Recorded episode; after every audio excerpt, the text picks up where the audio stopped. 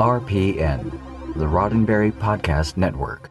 Today is Friday, November 13th, 2020, and this is your daily Star Trek news from the Roddenberry Podcast Network. On today's show, Star Trek Discovery honors Aron Eisenberg with a die trying Easter egg. Tig Notaro reflects on having fun on the set of Discovery Season 3, and I've got the answer to this week's Trek trivia.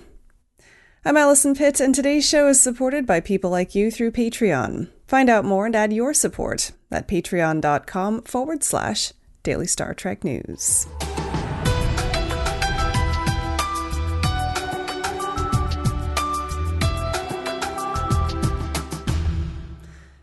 Alex Kurtzman and the Star Trek team have made good on a promise to honor the late Aron Eisenberg by including an understated tribute to him in the latest episode of Star Trek Discovery. Please note there are some minor spoilers ahead. Eisenberg was the actor behind Nog, one of the main cast of Star Trek Deep Space Nine. He sadly passed away last September at the age of 50. His death was met with an outpouring of grief from the Star Trek community, who banded together to petition for a Captain Nog statue on the grounds of Starfleet Academy in what at the time was the upcoming season of Star Trek Picard. Nog is a significant character to many fans, notably for his journey to become the first Ferengi in Starfleet, and later for his experience on the path to recovering from the trauma of losing a leg in battle. At New York Comic Con in 2019, when Star Trek boss Alex Kurtzman was asked by a fan about the Captain Nog statue petition, Kurtzman answered, we saw that petition, and obviously we would love to honor Aron in any way possible, so we will look for every opportunity. Now, TrekCore.com have put together some screenshots and explanations of how Kurtzman and the team did just that.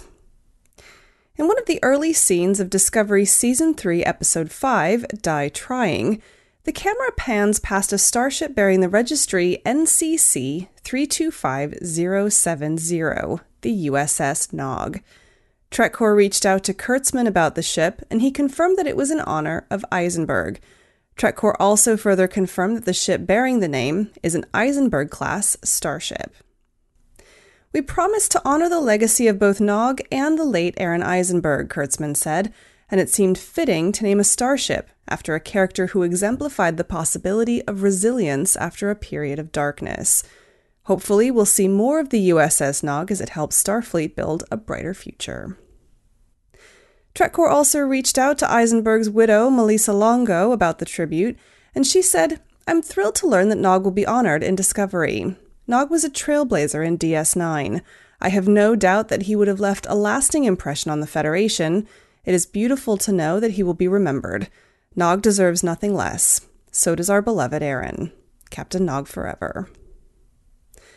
Once again, if you'd like to see the Starship tribute to Aron Eisenberg for yourself, just head to CBS All Access for Star Trek Discovery Season 3, Episode 5 Die Trying.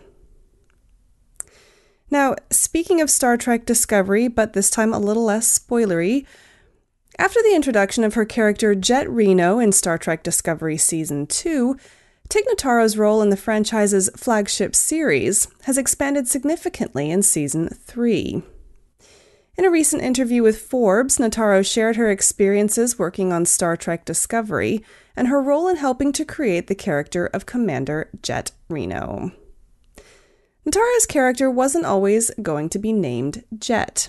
In fact, the original name for the character was meant to be Denise, but something about the name just didn't resonate with Notaro, and she explained that she convinced executive producer and longtime friend Alex Kurtzman to change the name to Jett as an homage to rock legend Joan Jett.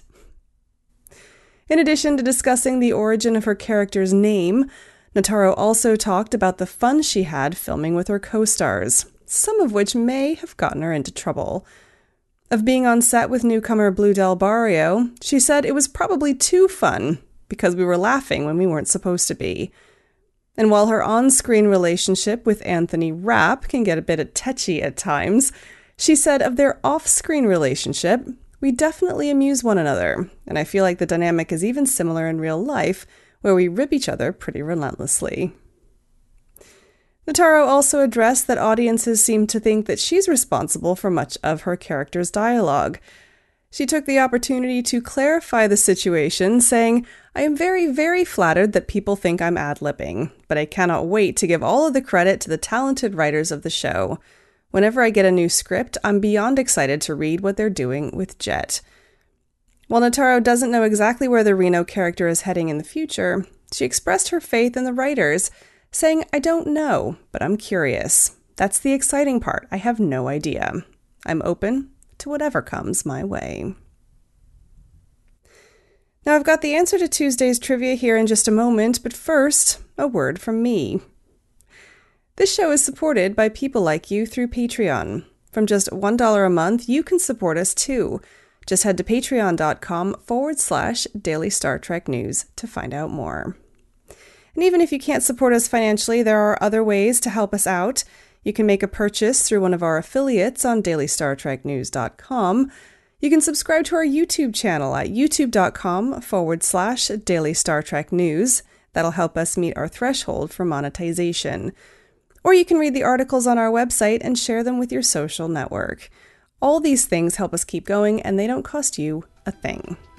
Thank you for listening and thank you for supporting this show. And now, it's what you've all been waiting for all week. It's the answer to this week's Trek trivia. On Tuesday, I asked you in Star Trek Discovery Season 1, the endangered space whale that Harry Mudd used to infiltrate the ship was called a Gormagander. It was likely named after an object or being in human mythology. What was it named after? The answer? No one from the production team seems to have said specifically, but the Gormagander may have been named for Jormungandr, also known as the Midgard serpent from Norse mythology. According to Wikipedia, Jormungandr is a sea serpent and a child of Loki. According to legend, Odin threw Jormungandr into the ocean around Midgard, where it grew large enough to surround the world and eat its own tail. Jormungandr is the archenemy of Thor, and it's said that when it releases its tail, Ragnarok will begin. In fairness, the mythology deviates just a little bit from our whole space whale thing. for more Trek trivia, tune in next Tuesday. Well, that's it for today's daily Star Trek news from the Roddenberry Podcast Network. Don't forget to check out the other great shows on the network at podcasts.roddenberry.com. Daily Star Trek News is produced by me, Allison Pitt, with selected stories by Chris Peterson. We're supported by people like you through Patreon. Find out how you can add your support at patreon.com forward slash daily Star Trek news. Sign up for the Daily Star Trek newsletter at dailystartreknews.com forward slash contact. Get all the day's Star Trek news delivered straight to your inbox every weekday morning. And if email's not your thing, don't forget to follow Daily Star Trek News on social media. We're at Daily Trek News on Twitter and Instagram. I'm back on Monday with more of the Star Trek news you need to know. I'm Allison Pitt. Have a wonderful weekend and live long and prosper. Podcast.roddenberry.com, the Roddenberry Podcast Network.